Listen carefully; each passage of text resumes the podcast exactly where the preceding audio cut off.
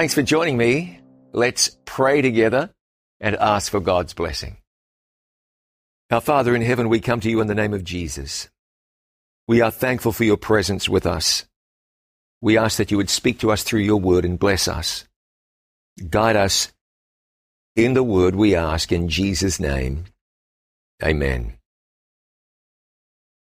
Between 1948 and 1994, there existed one of the most controversial political practices in all of the 20th century. To those born after that time, or even to those of us looking back all these years later, it can seem almost bizarre that the South African system of apartheid was ever practiced and accepted. Apartheid is a word that means separateness. The system of apartheid was one of legal racial segregation. It lasted almost half a century. Apartheid classified South Africans and even visitors to South Africa into racial groups black, white, colored, and Indian or Asian. A law passed in 1949 made it illegal for people to marry someone of another race. Everyone over the age of 18 was forced to carry an identity card specifying their racial group. It was illegal for people of different races to use the same public amenities, such as restaurants, public swimming pools, restrooms. Blacks were relocated to live in black homelands. And in 1970, black South Africans were no longer considered citizens of South Africa, but instead were citizens of one of 10 self-governing territories. Of course, the system bred massive discontent, enormous protests, and drew international condemnation. Many, many people died. Many were brutally, cruelly, unjustly treated under apartheid. I might say, you just couldn't imagine. But sadly, here in this country, we can imagine it only too vividly. But when F.W. de Klerk was elected president of South Africa in 1990, he moved swiftly to end apartheid. Now, he controversially received a Nobel Peace Prize in 1993 along with Nelson Mandela. By the time elections were held in 1994, apartheid had been dismantled, and the nation of South Africa was being governed by a black majority. Now, you might expect that when blacks in South Africa assumed power, that their prime concern would be revenge. Many people expected mass bloodshed, vendettas, rioting. But what happened was something really rather incredible. Though it was imperfect, and though some people would strongly disagree with it, a Truth and Reconciliation Commission was set up, where victims and perpetrators of violence and injustice could testify. The chairman of the Truth and Reconciliation Commission was Archbishop Desmond Tutu. Like the country's new president, Nelson Mandela, he was committed to seeing South Africa move forward and not descend into chaos. And after serving in that capacity, he recognized the one key component that would give, give the nation surely or should I say, that would surely give the nation a future. He said, There can be no future without forgiveness. The Bible agrees with these words. In Matthew chapter 6, right after Jesus gave his disciples the Lord's Prayer, he said this. Is Matthew 6 and verse 14. He said, For if ye forgive men their trespasses, let me read that again. For if you forgive men their trespasses, your heavenly Father will also forgive you. But if you forgive not men their trespasses, neither will your Father forgive your trespasses. Now that's a whale of a statement. Jesus said plainly, unambiguously, if you don't forgive others, God won't forgive you. Now, he didn't say, if you don't obey me, God won't forgive you. He didn't say, if you don't serve others, God won't forgive you. He said, if you don't forgive others, God will not forgive you. And that's a statement that many people struggle with. Because while you're sitting there wondering, does God really want me to forgive a certain individual for that? The answer that comes back to us from the Word of God is yes, even that. In Jesus' day, it was evidently spiritually fashionable for people to be religious outwardly, but inwardly full of garbage. Those pitiful Jewish leaders who didn't want to desecrate the Passover while they were in the throes of murdering the Son of God. Think of them. James and John, who were laboring with Jesus and planning on calling fire down from heaven and incinerating some people who they felt were uncooperative. Leaders in the church who were careful to fast and fulfill certain religious requirements, but they were planning to kill Lazarus. So when Peter came to Jesus one day to ask a question, he had to felt pretty righteous. He said in Matthew chapter 18 and verse 21, Lord, how oft shall my brother sin against me and I forgive him? Till seven times? Jesus saith unto him, I say not unto thee until seven times, but until seventy times seven. Jesus taught that it is the duty and I would add the privilege of the Christian to forgive. And he taught that forgiveness is a prerequisite for entering into heaven. Now, let me make this very clear. If you are an unforgiving person, or if you are holding on to grudges and slights and hurts and crimes that you are flat out refusing to forgive, don't waste your energy hoping to go to heaven. Heaven is not for those who refuse to forgive.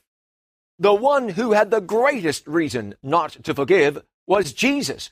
There he was, dying for the sins of others, not his own sins, but your sins and my sins. And as people were driving nails into his hands and into his feet, Jesus prayed to his Father and said, Father, forgive them, for they know not what they do. And that's interesting because they knew exactly what they were doing. Crucifixion was calculated to inflict maximum pain and damage, the greatest amount of suffering. What they did was intentional. Yet Jesus cried out to his Father and requested that his Father forgive his tormentors. While they knew what they were doing physically, they did not get it spiritually. Now, here's what I know. Sometimes it can seem impossible to forgive. Someone right now is saying, I know that I have to forgive. I know what the Bible says, but how do I do it? And that's a good question. How do you forgive someone who ruined your marriage? Someone who was unfaithful to you? Someone who ruined your childhood? How do you forgive someone who ruined you financially? How do you forgive someone who slandered you deliberately, who spread lies about you, who was responsible for you losing a job? How do you forgive someone who abused you or who killed your family member? How do you forgive a parent who ruined your life? How can a German Jew forgive his or her Nazi captors? How does an African American forgive a racist system? Or a South African, a black South African, forgive apartheid?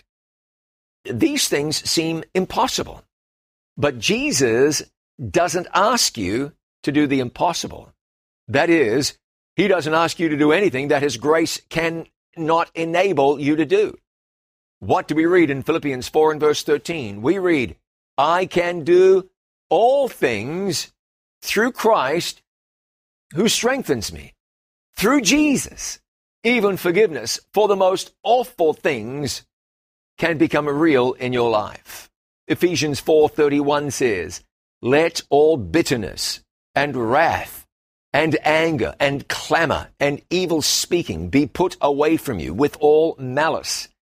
Be ye kind one to another, tender hearted, forgiving one another, even as God, for Christ's sake, has forgiven you. Well, let's, let's first consider what forgiveness isn't. Shall we do that? Everyone has forgiveness issues. Everyone. A lot of people would be able to let those forgiveness issues go if they knew what forgiveness is not. Forgiveness isn't forgive and forget. It isn't saying something is okay when that something is not okay. Forgiveness isn't necessarily forgiving and making up and pretending like nothing ever happened. And forgiveness is not necessarily setting others free. Well, let's talk about that. Forgive and forget. Great slogan. But you can't really forget what somebody did to you. Someone stands on your toe or bumps you in line. Okay, you're not going to think twice about that. But someone abuses you. No, you don't forget that. You shouldn't forget that. Some things it would be unhealthy to forget. Forgiving someone for what they did does not make what they did right. If someone has wronged you, what they did was wrong. Forgiving that person is not the same as telling that person that what they did was acceptable. Two very different things. And no, you don't necessarily have to make up with the person who you choose to forgive. In some cases, where an individual is wronged, who knows? It may be best to never see that person again. It might be best not to invite that person to Thanksgiving dinner. But you can still forgive, and you must, and you can still forgive meaningfully. And forgiveness doesn't remove consequences. You know that's true with God. You do methamphetamines and repent, or smoke and repent, or practice an immoral lifestyle and repent, God will forgive you.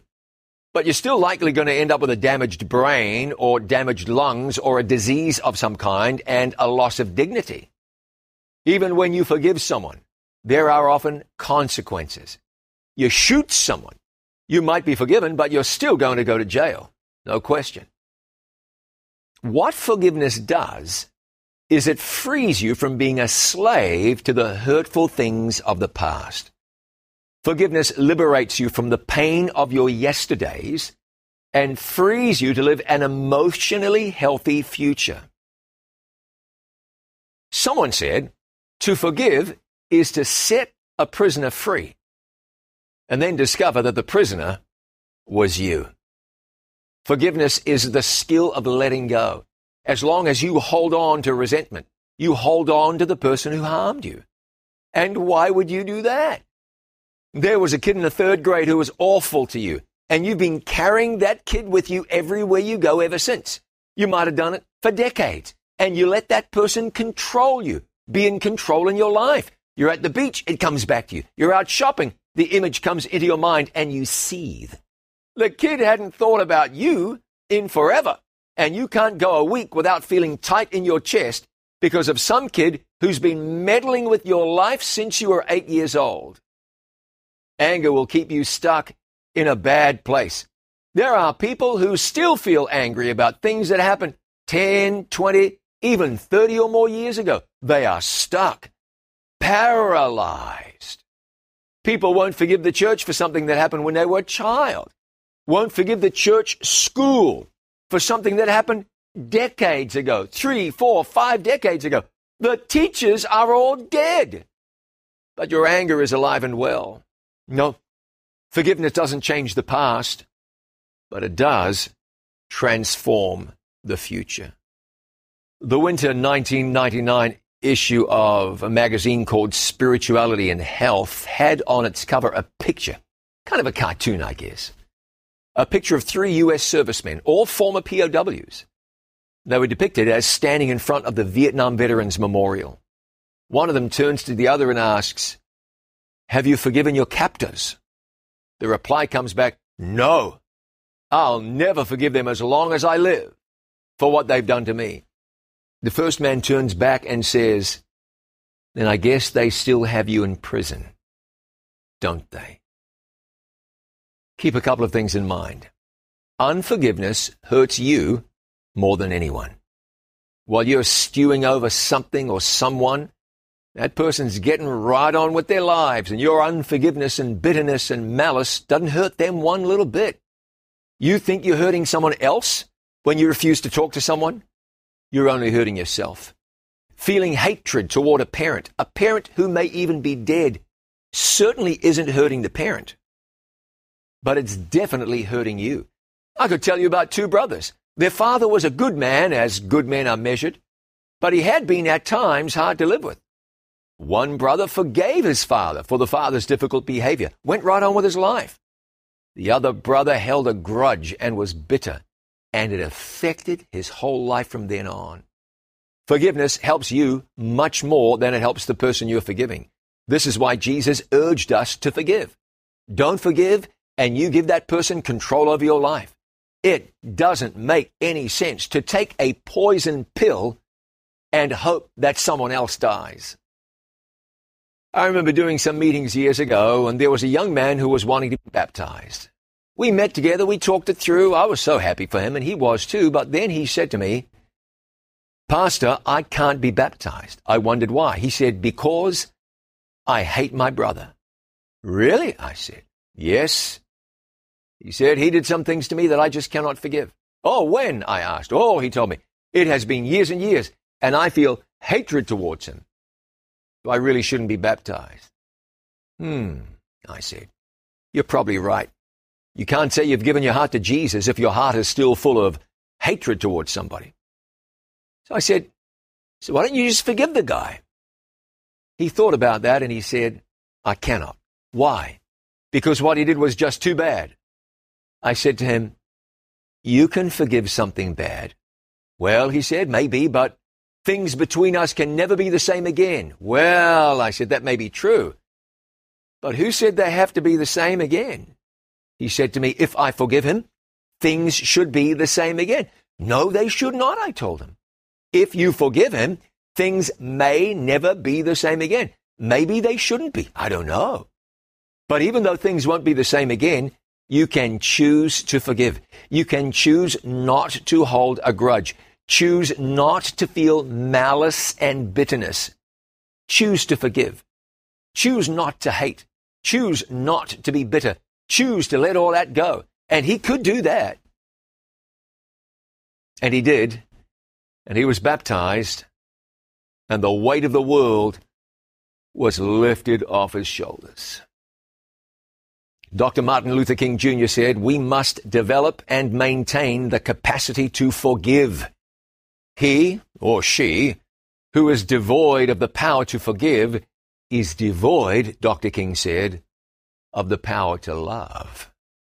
Now, of course, there are people who are going to say, but what happened wasn't fair and it wasn't my fault. The problem is, friend, life isn't fair. Bad things are going to happen. That is just the way it is. Someone is going to do you wrong. Someone is going to say something bad about you. Someone will victimize you along the way some way you're going to be treated badly.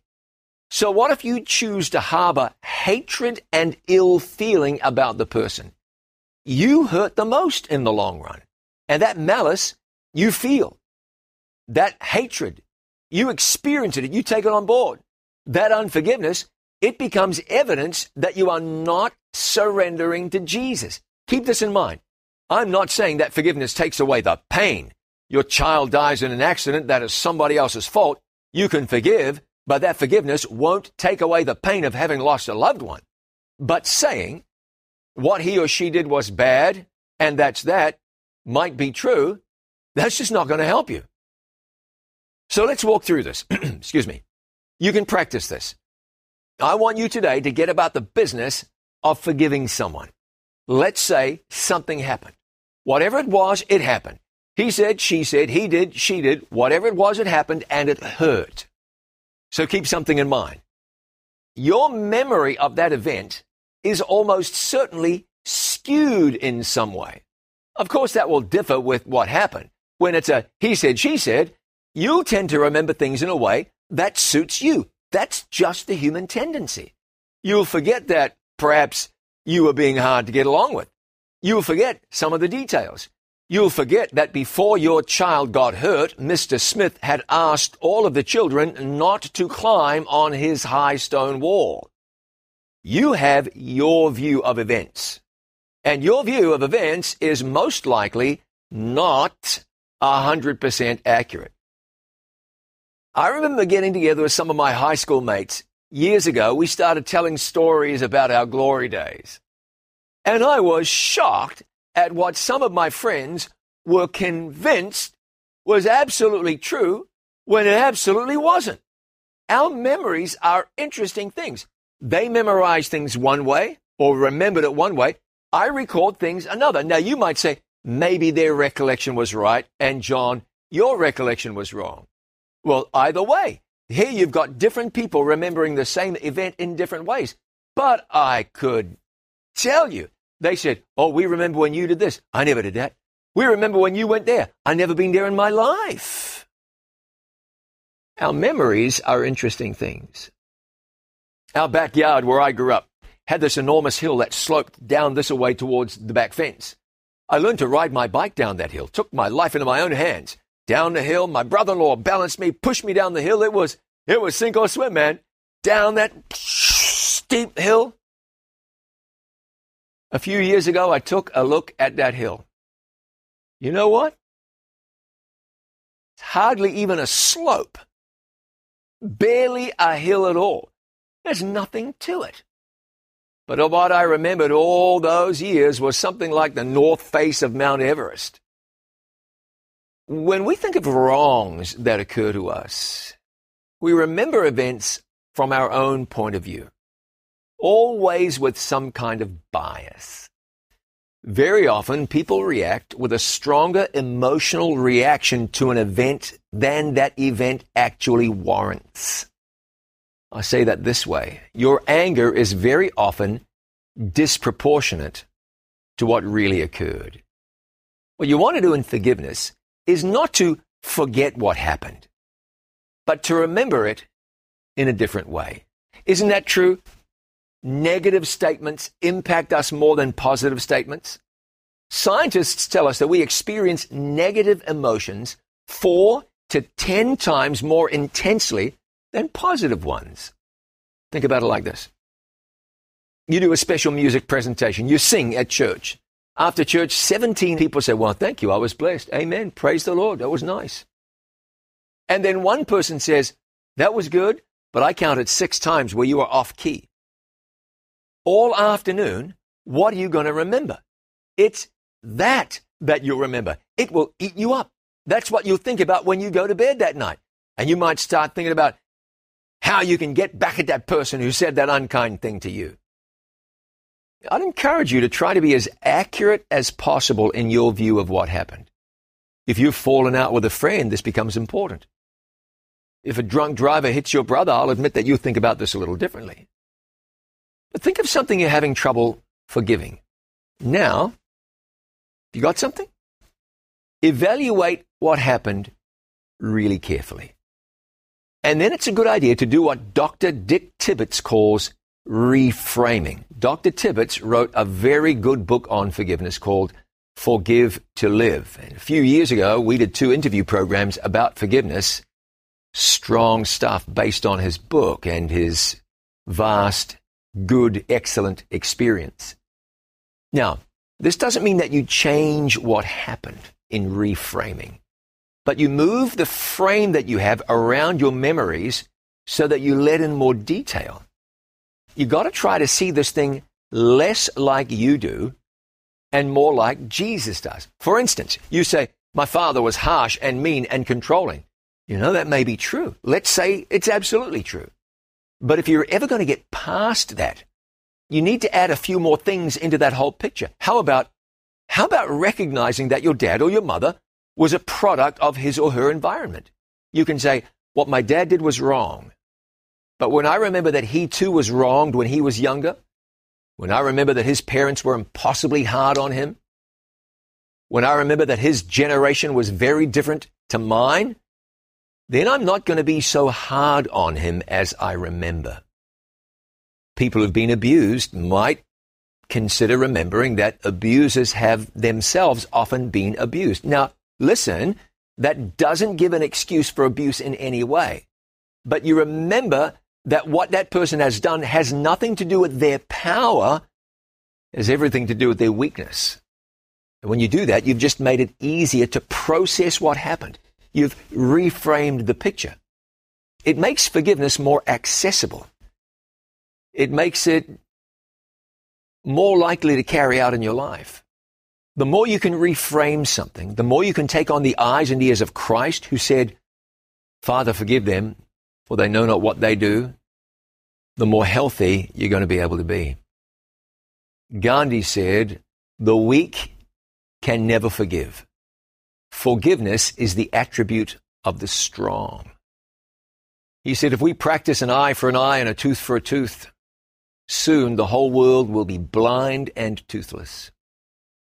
Your friend says something hurtful about you to someone else. You can't understand it. You're hurt. You could say, that's it. No longer my friend. That hurt, I'm bitter, and I'll never ever get over what was said. Or you could look at it differently. This has been my friend for years. She, he, she has always treated me well. It's possible I had upset her. Maybe she was just having a bad day, or maybe there's some background here that I don't understand, or maybe what he did was wrong, but there's no need for me to stay stuck there. And besides, I've done plenty of things wrong that others have forgiven. So perhaps I can choose to be forgiving. I choose to forgive and not feel bitter or angry. Today, it's popular for people to crucify others for the things they've done. Think about, think about how people go after other people online. Somebody writes something, tweets something, posts it on Facebook, and that's it.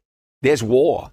Lives have been ruined because jokes have been misinterpreted or because someone posted something without thinking, or they did it in frustration. But of course, the statement lives online, and we don't want to forgive people because they were tired and hungry when they pressed send in frustration and anger.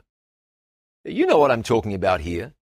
People do it all the time. You get a snappy woman serving you at the checkout, you say, probably having a bad day. You're not making that person's rudeness acceptable, but you've reframed it. It wasn't a personal attack on me, so I'm not going to take it as one. Some of us who are thin skinned have a harder time with this. Might be time for some of us to develop thicker skin.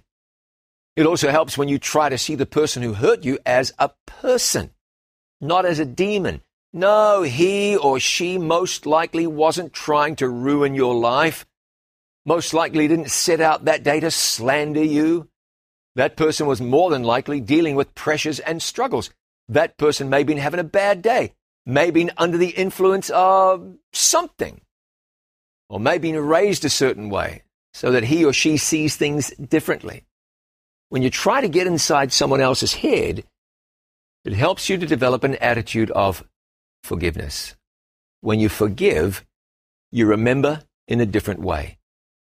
And yes, it's not easy always. You may have to forgive often. Don't think I'm trying to minimize the reality of the pain that you might feel over something that's happened to you. Betrayal, unfaithfulness, theft, slander. You may have to go through this process multiple times, and that's okay. That's often the way it works. And it's important. Remember what Jesus said? If you don't forgive people their trespasses, neither will your Father forgive your trespasses. And there's something else to consider, and that's this. Forgiveness is actually medically good for you. Think about this. Have you ever been terrified? Maybe you did something that frightened you. You, you, you, you rode a roller coaster. You jumped off a high diving board. As a kid, I swam in the river a lot. And down at the river, the boys used to jump off the train bridge, sometimes even the car bridge, which was higher. Where I would swim all the time with my friends, there were high trees. You'd jump out of the, well, some people would jump from the heights. One of them I remember had a real high place to jump from. But you know, I never jumped. Never. I would leap from the tree down lower, never from way up high. Never jump from the train bridge. I'd stand up there wanting to jump, wanting to be like the others, wanting to do what they were doing. Sure looked like, I was going to say looked like fun. Frankly, it looked dangerous. But it was fun for them. I'd stand there wanting to jump, and my knees would buckle, and my heart would race, and my stomach would feel, ah, it's sort of hard to describe. I hadn't actually done anything. But standing there, thinking about something that actually couldn't hurt me anyway, just tore me up. You've most likely been, I'm certain you've been in a situation where you get sweaty palms and all that. Your thoughts your emotions react upon you in a physical way. Writing in the New England Journal of Medicine, one researcher suggested that not forgiving, listen, not forgiving can have more to do with an unhealthy heart than high cholesterol. What's been proven is that choosing to forgive lowers blood pressure quite dramatically. One person in Dr. Tibbits' study had their blood pressure drop from 154 over 102 to 120 over 80 in just eight weeks. A person who is most prone to anger is three times more likely to have a heart attack than someone who is least prone to anger. The truth is, anger can kill you. It kills. It's the choices you make that affect your life the most, not the choices others make. It's the choices you make that affect your life the most, not what others have done to you.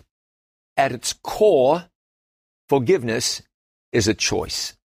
Of course, you have to decide when is the right time to forgive, and there are probably ways that you can be unhealthy about all this, about forgiveness. But with God's help aiding your choices, you can forgive and be healthy physically, and most importantly, spiritually. As a child growing up in the Roman Catholic Church, I could never escape one line from a hymn that we would occasionally sing. I have four brothers, two older sisters too, but they're, they're angels. Four brothers. My next oldest brother and I very often got along or, or didn't get along, like two brothers might sometimes do. But this line from the hymn would never let me go. It said, How can we love God above and not our brother? The Bible is all about forgiveness. A rebel race forgiven by a loving God. Calvary demonstrates God's incredible capacity to forgive. The sanctuary service, salvation and forgiveness. Forgiveness will help you deal with the anger and hurt from the past with the purpose of getting back your peace and giving yourself new hope and purpose. I want to tell you about Sue Norton. Sue Norton's parents were murdered in January 1999, I think it was, is in the 1990s, in their isolated farmhouse in Oklahoma. Her father had offered his killer help, given the man directions. But it's what was taken that was so tragic. The crime netted the murderer the grand sum of around $60, depending on which report you read, and an old truck. Oh, and a death sentence. Sue sat through the trial of the killer, the man who had killed her parents. And she was confused about the way that she should feel.